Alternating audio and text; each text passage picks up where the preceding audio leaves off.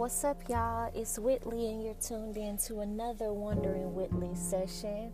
I just want to hop right into it. Um, I'm not sure what this session will be called, but um, what I'm thinking about is the power of the village, which, in short, is uh, this is a talk about accountability. And you know, I talk about pretty much accountability in some way, shape, or form every single day. Um, and just a side note, if you hear cars and stuff pat- passing, it's because I'm sitting in my car, Car Chronicles. um, but y'all know I hit on this uh, thought of accountability every single day, and or every time we do a session.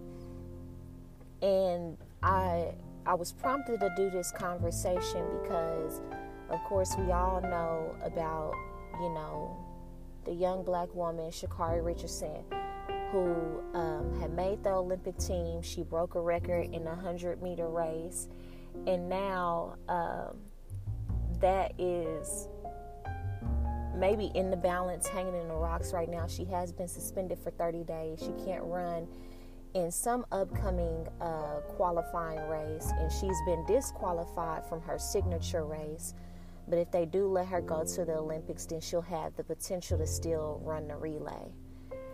Um, what uh, what prompted me to do this episode is because this morning, of course, you still I'm still seeing a whole lot of posts about it. You know, just seeing various opinions and thoughts, and then I don't want to. I want to say I think it was probably today she did an interview with Daytime America. I think that's the the show, and it was on Facebook. And I watched the whole thing, and I mourned for her. And what I mean, I mourned like I literally cried for her. Um, I cried for myself and any other, you know, woman who has dealt with that either public or privately. Um, has dealt with, you know, falling from grace. And the reason I I say I'm thinking about the power of the village, I'm thinking about accountability is because there are various opinions about Sha'Carri. Like you have those people who are like, don't judge her. We still support her. You know, she's only human, which is a tweet she has made too on Twitter that's went viral. Um, you know, we still support her. I think they should still let her run. You know, we have that side. And then we have the side who's showing no sympathy. Like, you know, she knew the rules.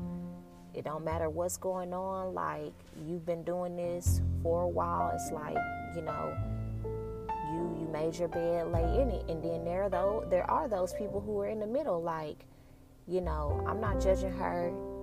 She she ran the race, you know, I still support her while at the same time I don't support her actions because she knew the rules, you know. Uh, but it is what it is right now, and I lean on the spectrum in the center, you know, because I definitely sympathize with her from where she comes from, what she's experiencing. She said she had just found out she lost her mother when we saw her first race, I think, go viral.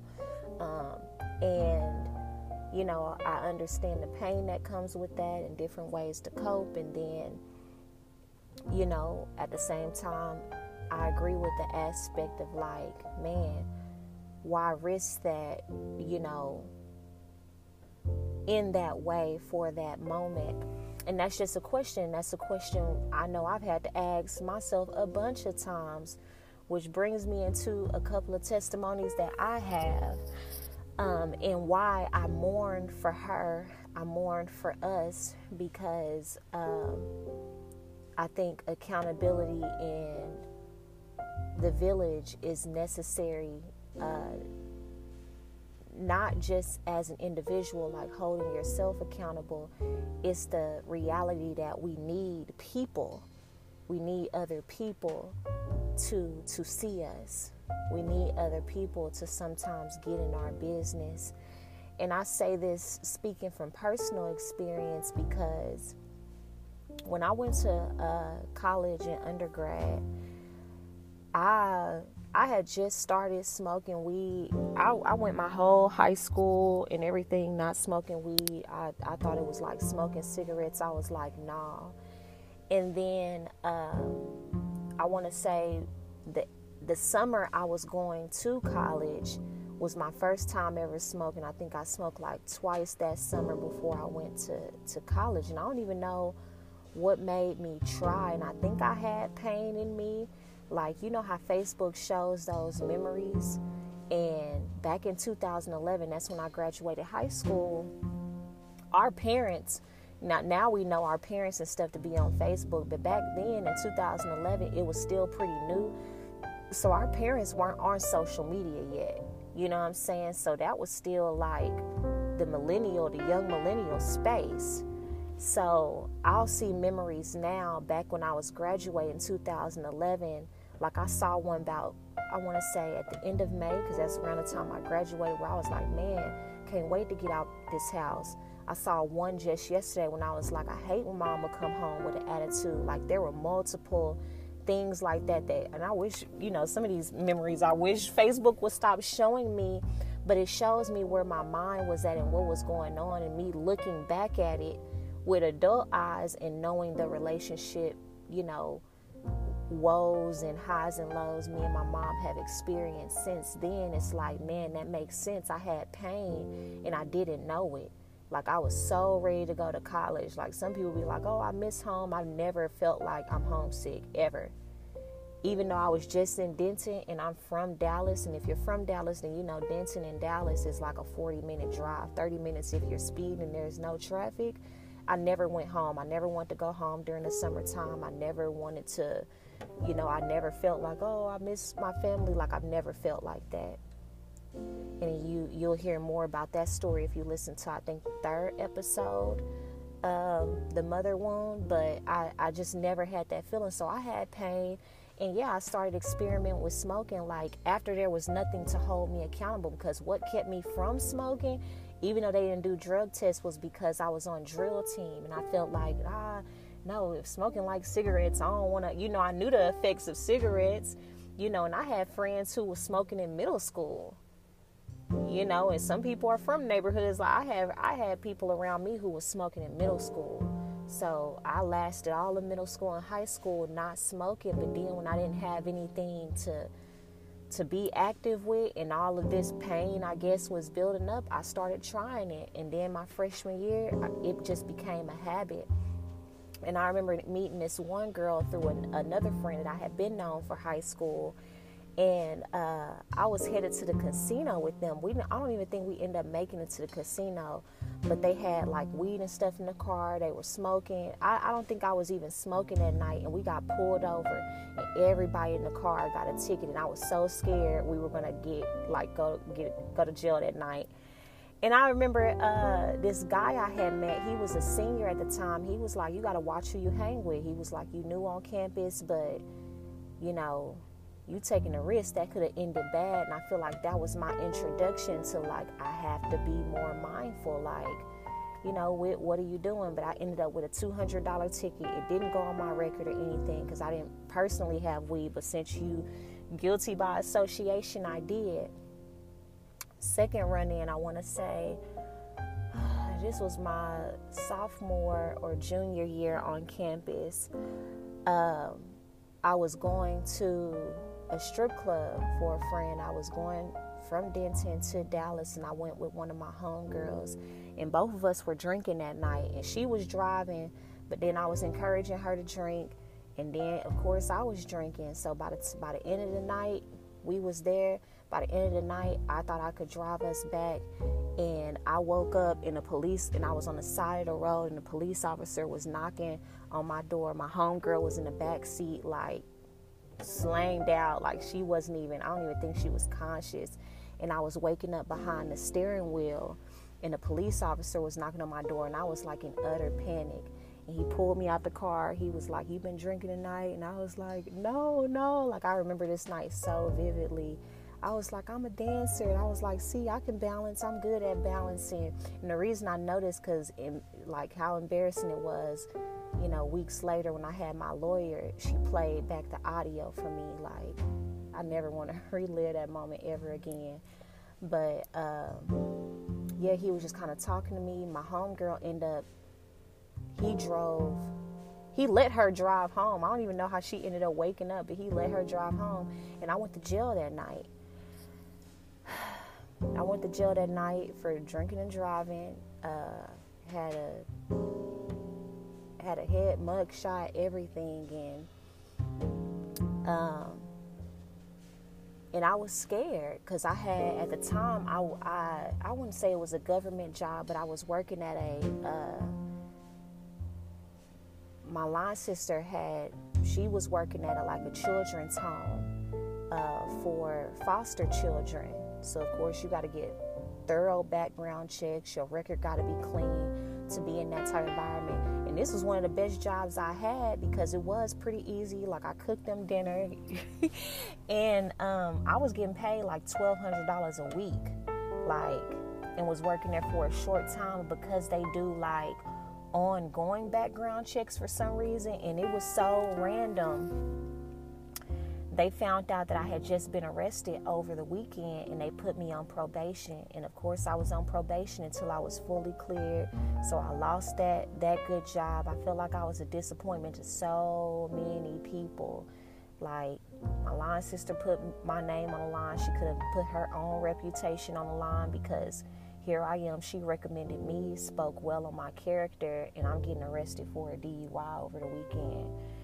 Um, I went through two years in the police system, and it was because of the money I made on that job that I was able to pay a lawyer. Had I not paid the lawyer, I wouldn't have even gotten off how I had got off, and, and getting off wasn't that good. But they ended up placing me on probation. Um, I want to say my probation for was like for a year, and if you've ever been on probation and you're listening to this, then you know, like, it's agonizing and it's bo- and it's also a financial responsibility like every month you're paying them they can drug test you randomly you got to do check-ins where you actually got to go to them or sometimes they have the mobile ones where they come to you. Um, you also have to finish community service. You know it's just all of these requirements that you have to get finished at a certain amount of time and again i didn't have a job so it's like the stuff I'm scraping up, you know, trying to trying to make happen, you know, just just wasn't working. And then again, because smoking was my habit, I wasn't into drinking like that anymore anyway. Um, but I didn't, you know, I knew I could get randomly drug tests. I went home over a break or something like that. And my mom, I found out that she was sicker than I felt like she was leading me and my sister to believe, or else she was telling my sister more but wasn't telling me, and that angered me. I mean, on top of the relationship I feel like we already had, but I was home and um, I came home, and I think I said this in one of the episodes, but I came home and she was supposed to get a, a, a surgery done. Um, because mom had been dealing with fibroids for a very long time and they were growing to a you know, insurmountable size to the point where she finally she had to do something about it. And I came home, I think, uh, over the weekend or something, so that you know I could just be be there, be around. And uh, I think Mama said something to me that day, and I yelled at her because she made me she made me mad. I don't even remember over what. So I felt bad about that, but then like this is hard to explain. Like if you've ever, you know, been in an argument with two stubborn, it's two stubborn people or whatever, and then the other person they don't really apologize or acknowledge. They just try to make you feel bad with other stuff. I'm not saying my mom tried to do this, but I am saying this is how it made me feel. I overheard her on the phone with my one of my aunts. And uh, at first she was downstairs in the car talking but she came up she came upstairs and was kind of finishing the conversation an apartment they lived in at the time was small. So i'm sitting in the living room she's right you know pretty much next to me in the kitchen. And she was like yeah i didn't have my surgery today because my doctor called me and was looking over the test results and told me if i would have got on the table today you know, it'd have been a matter of life and death. I probably wouldn't have got up. And when my mom said that, I just kind of looked at her. And of course, my mom trying to make eye contact. So she just sitting on the phone playing with stuff in the kitchen. And I mean, y'all, that, that made me seethe with anger. And I was just getting angrier and angrier because I'm like, I didn't even know you were that bad off. You didn't even let me know. Like, while at the same time, I'm angry because I'm angry at a time when she needs me to have empathy for her. So it's like all of these feelings, and I'm I'm I'm growing up without the tools to know how to deal with all of this pain. I have so much pain in me, as many of us, and I'm saying us as black women, but this can be white women, Indian, anybody can relate to this. Like sometimes we can have, depending on how you grew up, we can have so much pain inside of us that's built, that's built, that's built, that's making us make choices on the outside that we know better, that we know are not good for us, but it's the only way we we are finding release, some type of mental release, some type of emotional release, because sometimes we don't even know we're feeling as bad as we're feeling. I hope this makes sense. So I left there, I went back home, and I started smoking again. And I'm on probation. I got to check in. And, and, the thing is, I know when I got to check in with my probation officer because I set this, I set the date. you know, I set the dates, but I also know I have to at least check in a minimum of once a month. So because I felt like I got drug tested, you know, two times before, I was like, you know, I can smoke and get away with it. But I just started smoking because again, like this pain. I don't know at the and I'm saying this now in hindsight, but at the time, like I didn't, you know, I'm not saying I'm smoking because of pain. Like I wasn't that aware. But I know my pain is driving me to do this. And I only know this now in hindsight but I know like I, I have enough awareness to it's like I know I shouldn't be doing this, but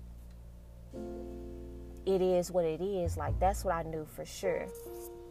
And so um, yeah, I was smoking and I and I and it was crazy because the next time I went in I had just changed probation officers and it went from some woman I had, she was a white woman to this black lady and she was the one, I guess it's because it was her first day meeting with me. She drug tested me that day, and I was like, oh, shoot, like, I've been smoking, and I the only and I hadn't only been smoking for like a week and a half before I went to go see her, knowing it's not gonna be out my system the way I was smoking. So she drug tested me, and of course, they don't send you anything, uh, or at least mine didn't until the next time I saw her. So it was like a month in between, and she was like, You know, you failed your drug test the last time you were here. And she said it like in the middle of our conversation, like, I'm thinking we all in the clear because the conversation started off good. And immediately when she said that, I like bust out crying, and it wasn't even an act. I felt so bad. I felt embarrassed, and she was like, Willie, what's going on? I said, I don't know. I was like, I don't know. I said, I'm I'm mad, I'm angry. I said my mom was just sick. I I don't know, like I don't know, and I and I think she felt bad for me. Like I, I didn't even I didn't even want to make any excuses, but that's what came out of my mouth. Like I didn't even know I felt that way until like here it is i'm facing the consequence because the thing is when you when you fail a drug test on probation one they can they can immediately revoke your probation. Like if you step outside of probation they can immediately revoke your probation. You could serve jail time for whatever jail time you would have served. So for me it probably would have been like 20 to 30 days or something like that. So they can make you do that and then that DUI or whatever offense you have they can put that on your record permanently and you don't have a chance to get off your record. But when you serve probation what goes on your record is a, a, very small offense. So something like that's on my record is like obstruction of highway, which can be something as small as like leaving an abandoned car on the side of the road rather than rather than getting it towed.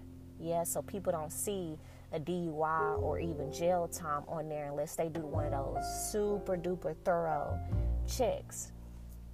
Yeah, so she was just looking at me and she was like, Whitley, you know what I could do? And she started explaining it to me, you know, what basically what I just explained to y'all. And she was like, This what I'm gonna do. She was like, I'm going to extend your probation. So the the horrible thing about this is I was about to be off of probation, like that was I want to say one of my last visits. That was the that was the kicker and I had to extend my probation for like four or five more months and then she assigned me to go see a therapist and I had to pick out the therapist and I had to pay for it out of pocket. So not only did I have to extend probation and deal with these check-ins, deal with not smoking again, I also had to now go pay for a therapist, find on my own, pay for it out of pocket, and I had to uh, continue to pay the fees that come along with probation, which is not cheap. So, one, I was just grateful. So, I'm not complaining. I'm grateful because the consequences I could have gotten, you know, I was grateful for being let off. But that, like, that woke me up. And I'm, I'm telling y'all what's, what's so crazy is I think I tried smoking in between that time again. Again. And y'all, at the time, now, people who I went to school with, some people didn't notice, some people did, but I also, because I was still on probation my senior year going to high school, because I think I got this charge at the end of like my sophomore year, and I and I didn't get like a real uh, court date to even start the process until like my junior year. So I finally didn't even get on probation till like the start of my junior year or something like that. So I had been dealing with the court system since my since my sophomore year to my senior year. And uh, in a, in my senior year, people who went to UNT know like I, I won homecoming queen. I was getting all of these awards, and I was really being put on a pedestal. And there's this picture of me uh, when I was announced homecoming queen, where I'm like bowing down on the field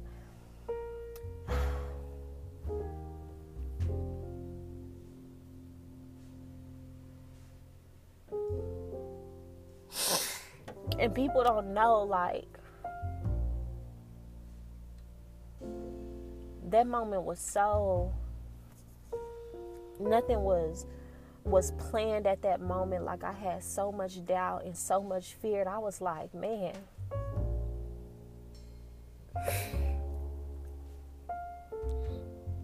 How am i being crowned queen? When if they pull the curtains back on my life i feel like the court gesture like I feel like a fraud. You know, people are looking up to me. I had like these little girls want to take pictures of me. Like all they see is me with this crown on. You know, looking at me like I'm somebody to to be admired. You know, somebody to be somebody to be put on a pedestal and here I am behind the scenes got a whole record on probation. Around that time when I won, I had just got my probation extended.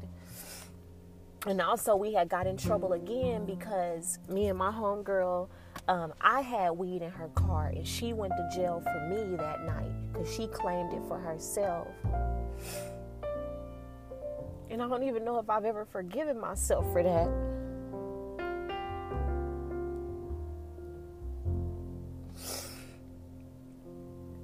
So here I am, you know, thinking I'm this bad and horrible person behind the scenes, and yet in front of people, I'm continuing to be exalted. I'm continuing to be placed in these positions and get these awards and get these titles that I felt like, who am I? I feel like a fraud. At the same time, I had so much pain in me. Like at a time where I felt like I should have been the happiest I went home every day feeling so empty, feeling like, man, I feel like I'm putting on a face, I'm put, putting on a facade. And I and I bring up this whole story of why I said I mourn for Shakira, and I and I would love for y'all to go watch that that interview. You can probably Google and find it because what she said I, I felt deep in my heart. Where she said, you know, when you faced with a type of pain, I just lost my mother, she was like, Who's to tell me or who am I to tell anybody else how they should cope? You know, and I saw myself because I'm like, dang, sometimes we don't even have the tools and we're not willingly trying to risk what we know is good for us. We're not really trying to jeopardize our future, but that that the pull of our pain is far beyond what we can even articulate until we're faced with the consequences.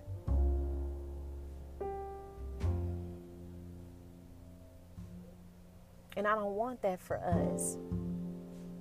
I don't I know I don't want that for myself now. Like I have to be more conscious of of what I'm choosing. But and I talked about this on one of the episodes like three days ago where I said, you know, how do we start to hold ourselves accountable for things before, you know, it's to the point of public pain and these harsh consequences that we could have avoided.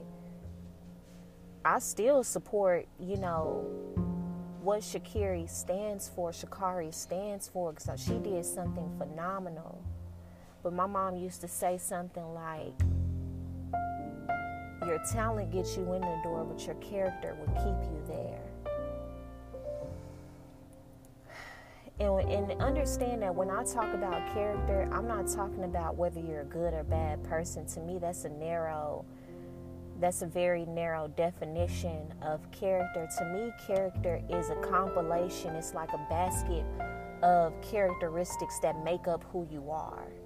So somebody's character can be made with made up with uh, perpetually being late, lying, uh, deceiving, uh, doing mediocre work, and somebody's character can be made up always being earlier on time, respecting their own time. Somebody's character can be made up of discipline, being what they say they're going to be, have, uh, having their word aligned. So sometimes when we talk about character, we can be talking about these little aspects that we need to work on. I don't like to look at character like whether they're a good person or bad person or whether they have good character or bad per- character. It's like, okay, what part of their character needs to be worked on? Is it their ability to be honest? Is it their ability to show up on time? Is it their ability to commit? Is there is it their ability to, to follow through?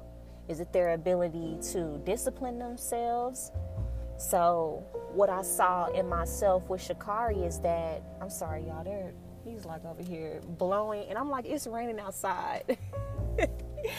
like, why you out here cutting grass in the rain? um,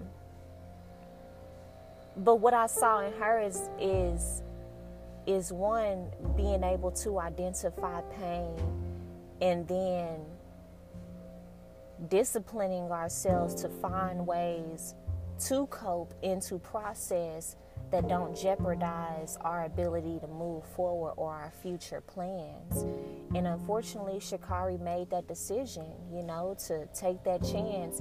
And I told y'all that story because so y'all know I'm not judging like I I was her. I was definitely her. Making all these decisions knowing what was on the line you know like knowing knowing full well what i could be risking what i could be exposed to what the consequences could be and still you know just propelled to do what's going to make me feel better period. And i want to wrap this all up in in the conversation of accountability in a village because I remember uh, telling a friend because my senior year I also did a pageant. Like I was active my senior year while I was wrapping up being on probation. I remember uh, telling a friend one day, she was like, Willie, how's everything going? This, this, and that. And it was after I came from uh, the pageant rehearsal. And I was just like, and I don't know what made me say this because I don't know. I low key think I was depressed now looking back on it. But I remember telling her, I was like, I don't know. I feel like so many people are happy around me and happy for me, like, because so much, like, I feel like I'm going from win to win to win publicly. And if you went to UNT while I was there my senior year, like, and you're listening to this, then you know, like, I was going from homecoming queen to Greek woman of the year to NPHC president to winning the uh, pageant and winning the scholar. Like I was going from win to win to win to win. Like I, I had a phenomenal year. What people could see on the outside, and I looked dead in her face, and I was just like, I feel like so many people are happy for me, and I feel like this should be such a happy time. But I feel so numb. Like I don't feel happy. And she just kind of looked at me like, I don't know if she was expecting me to say that. And I know I probably caught her off guard with that. You know, and I'm not saying people can save us because sometimes we have to go through things, but I don't know. I don't even know what I would have wanted from that moment, but I'm sharing that to say, like, don't know why I'm sharing that because I was just about to say what I wish she would have done, but you know, I think everything happens for a reason. And I don't know if I would have done it, but I okay, I will say what I wish she would have done. I wish she would have told me, "Why don't you quit the pageant?" You won't be a quitter if you quit, but you need to take care of you.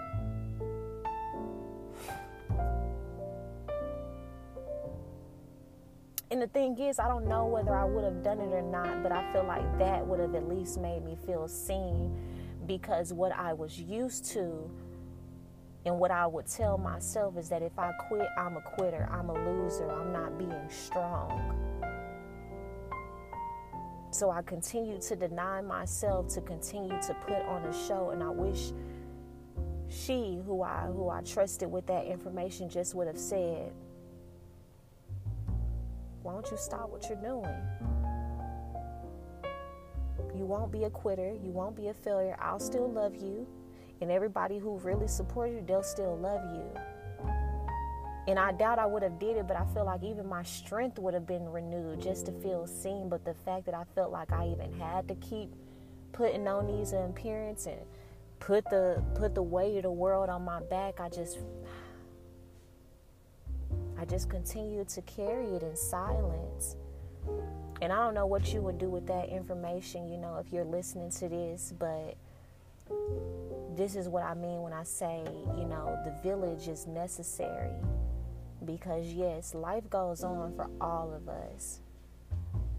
But it's nothing, and this is why relationships have been become pressingly important to me, and people genuinely checking in with me, or me genuinely checking in with them, or you know, just just really showing up to ask myself, what kind of friend am I? Because nothing in life matters because everything, even with this moment with Sha'Carri, all those things can be snatched away from us if what's going on within us ain't right.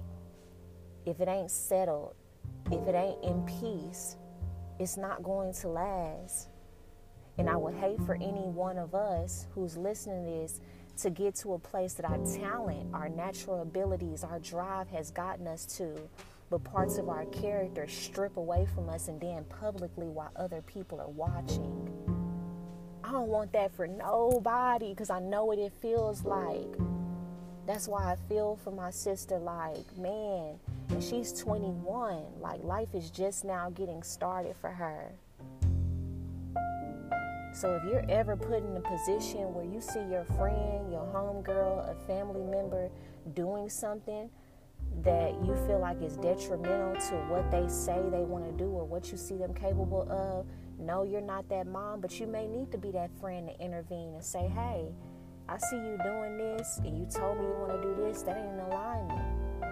Or if they haven't even told you they have no dream, just say, hey, feel like you wasting, you know, your or your talent or this could you could really risk this. And all you're responsible for is saying it one time. Like you're not nobody's probation officer lord forbid.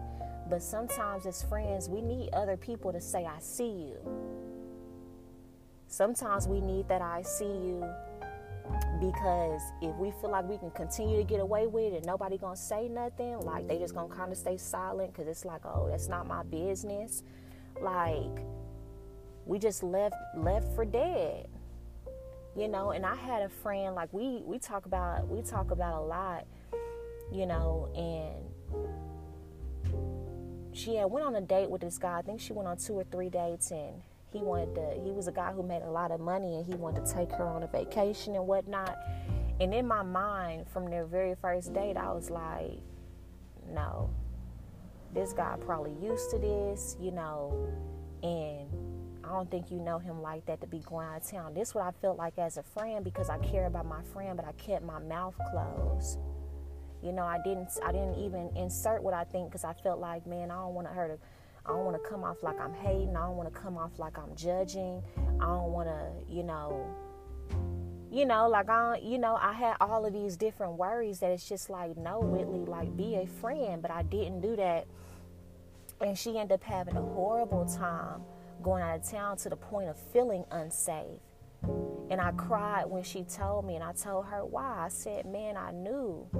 I knew, and I was like, and I felt that, and I didn't say anything, and I feel horrible. And I didn't mean to make that moment about me being a horrible friend, but like, she told me, she said, Willie, I wish you would have said something. She said, because I don't know if I would have still went or not. Like, that would have been up to me. But she was like, I respect, you know, I respect you. I respect our relationship. So at least, it would at least make me slow down and reconsider. And so it's been many moments of, of that where I've had friends doing stuff or like, you know, just moments where I feel like I could have said something, but I didn't want to insert my opinion or I didn't want to come off a certain way, but I knew what they were doing was very detrimental or just wasn't good for them. The thing is, all we got to do is say it once. It's not for us to become their mom or, you know, become an officer, you know, or become God in their life. But sometimes all we need somebody to do is say, hey, I see you. Or can I offer you a different perspective? or this is what I'm hearing, or this is what I'm seeing, but you can hold, make your whole choice. I just feel like I wouldn't be a friend if I didn't let you know what I'm hearing or what I'm seeing. And sometimes I, I feel like right now we live in a culture where we can't critique a thing or we can't hold people accountable or hold space for people to reflect in a real way without it being considered judgment. And it's like, would we rather hold them accountable in private, even hold ourselves accountable in private, than face a public downfall because we haven't gotten that part of our character together? Which one would you prefer? Because let me tell you, I've been on both ends. And I'd rather face the pain of one of my friends or even myself or God checking me when ain't no eyes on me. Like, y'all wouldn't even know this story had I not told you or had you not been on the behind the scenes of my life. But I could have easily been exposed publicly. I'm grateful God didn't allow that. But even when I went to New York, when I went to DC, they would do background checks, and I'm thinking my my record is clear. It would come up, and I'm like, I'm so embarrassed. Why do I keep having to live this? And I felt like almost I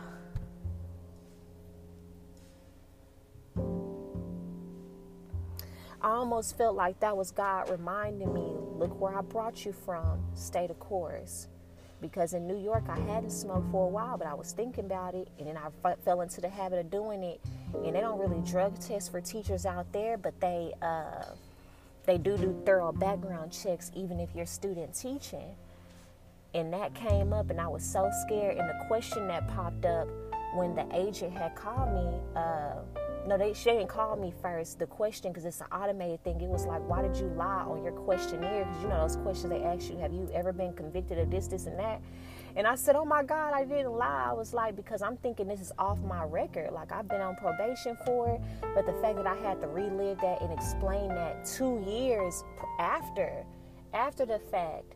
And then when I moved back to Dallas in 2018, I subbed in DISD for a year. And then the next year, which was last year, I subbed in Arlington ISD and it came up on my record again. I was like, oh my God, here it is, 2019. This stuff was cleared in 2015, 2016. And I literally had to write their HR department a letter basically explaining what happened, who I am now, and that I'm not that woman anymore. So it's like sometimes that ghost of Christmas past will continue to follow you all because of decision you made or didn't make seven, eight, nine years ago. And I don't want that for nobody on here. And if you're older listening to this, I think we can all do a better job of sharing our stories and being transparent, not just telling people, don't do this, don't do that. Share your story. You don't got to expose everything, but sometimes your story helps people like, dang, she made that choice. I don't want to do that. Sometimes stories help us. I know people of my mom's generation, they, they told us what to do, but they didn't expose a lot of the mistakes they made. You know, like it almost seems like we know you made these mistakes because we here. You know, we know you didn't get married before having kids because we here. We, you know what I'm saying? But we didn't really talk about it. And sometimes these things need to be exposed. And then if you're on the other end of it, where you are working towards something, whether you know what you're about to do or not, whether you know which direction you're heading, don't squander it because of frivolous decisions because second chances one are not always guaranteed and they always come. And even if they are sometimes they always come with some type of written clause. And so a lot of times the, the reason i stay on the straight and narrow now is because now and I'm cleaning up my relationships, cleaning up my habits because I've already felt the consequences of feeling like everything that I want can be stripped away from me if I don't get parts of my character in order before it's given to me. Because I feel God saying to me, next time it won't be private. Next time this fall you having won't be private. You're gonna be exposed. And not because God wants to hurt me, it'll just be the natural order of it. And unluckily, Sha'Carri is that she's 21 and she's on a public stage. But this is why this conversation of the village is important because sometimes I wonder who she got around her. Somebody sold her that weed, you know what I'm saying? Who knew she was going to the Olympic. Everybody know who she is around the world now. Somebody still sold her that weed. I want, you know, she probably smoked by herself. I get that too, but you know what I'm saying? And it's not to make anybody else responsible for grown people's decisions. Don't don't get me wrong for what I'm saying, but what I am saying is that sometimes we can do a better job of holding space for people to to to really see themselves before you know that downfall could happen. Like if we see our friends or a loved one uh, doing something that could allow them to self-destruct why would we just kind of open the door for them to fall off the cliff? And i feel like i've been that person in the past to even my friends by my silence it's almost just like with black people who say, you know, a white person is not my ally if they keep silent. Well, it's the same thing. Am I really an ally to my friend if I see her doing something that's detrimental to what I know she's capable of? Or what I even heard her say out her mouth is leading her is is is the direction she want to go. Now, if I tell her and I hold space and she still make that other decision, then you know I can wash my hands of it.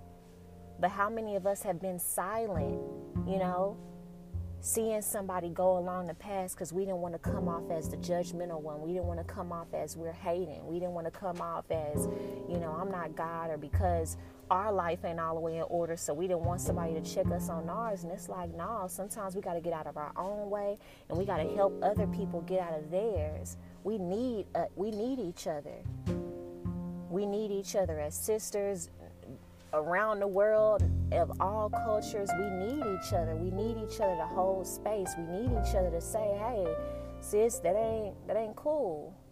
No, I don't think you should do that. No, I don't think that's a good idea. So that's all I have for y'all. If you got value out of this conversation, I would love to hear your thoughts. I would love to hear from you. Um, I thank y'all for holding space for me, for me to share something very um, vulnerable about about my own past, about my own process. And y'all, I'm doing this work along with y'all. You know, I get on here, and these are literally wandering thoughts from my mind. These are literally things I'm I'm experiencing, I'm thinking about, and. Uh, you know, if the conversations are for you, I pray that you discern what those things are and you have the courage and the confidence to put those things into action in a way that aligns with what you want and who you're becoming. Like always, you all can reach out to me on my uh, on the information on my website at whitleyngreen.com. You can also find me on Arts Feminine on Twitter and The Feminine Arts Academy on both Facebook and Instagram. And then you can also find me on Facebook and Instagram at Wondering Whitley. Um, I love y'all so very much. So very much.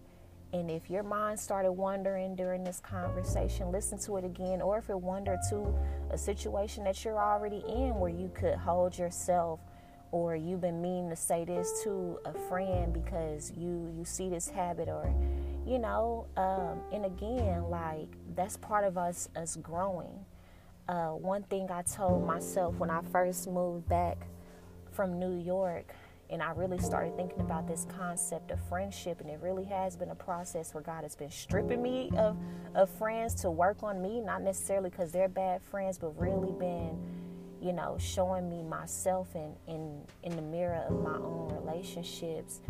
And one of the things I, I intended was that I told myself, I said, God, I feel where you're taking me. I feel the heights that you are are bringing me to. I don't know what they look like. I don't know in the form or in the way or the time. But what I do know for sure is that you're taking me somewhere that I don't want people around me who are yes men. I don't want people who are around me who won't see me doing something and won't hold me accountable. I don't want people around me who gonna tell me what I want to hear or see me doing something and keep their mouth closed. Even see me have a mindset that's destructive to what I say I want to do. You know, I, I, I was like, God, strip those people away from me. But first, take that characteristic of me being that way out of myself so I'm able to identify. And God took me through this process of me being real with me. Because oftentimes, like the thing is, we can't hold anybody, we can't have the courage to hold anybody accountable if we're afraid to be honest and truthful with ourselves. If we lie to ourselves, then we don't mind lying to other people, even if that means our silence when we know they're doing something that's risky to their health or to their future. And that's just the God honest truth. That's just the God honest truth. When we're when we're doing something that's not in alignment with, you know, what we got going, it's very hard for us to step in truth in somebody else's life.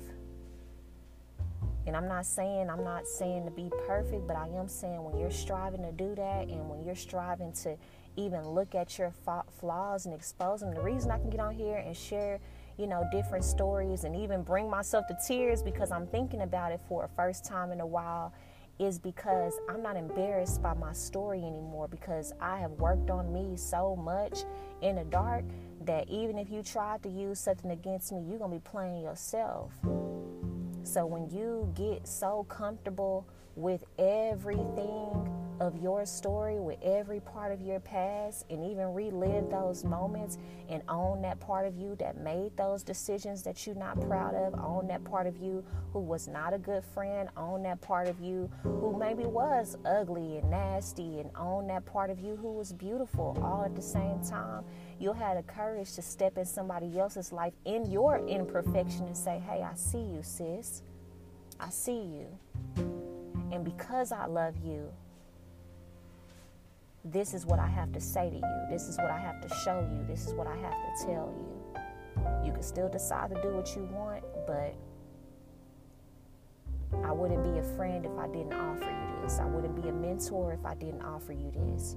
I wouldn't be your teacher if I didn't offer you this. So I love y'all so much. Um, again, I would love to hear from y'all. I pray, you know, you are blessed with a village that sees you while you're hurting.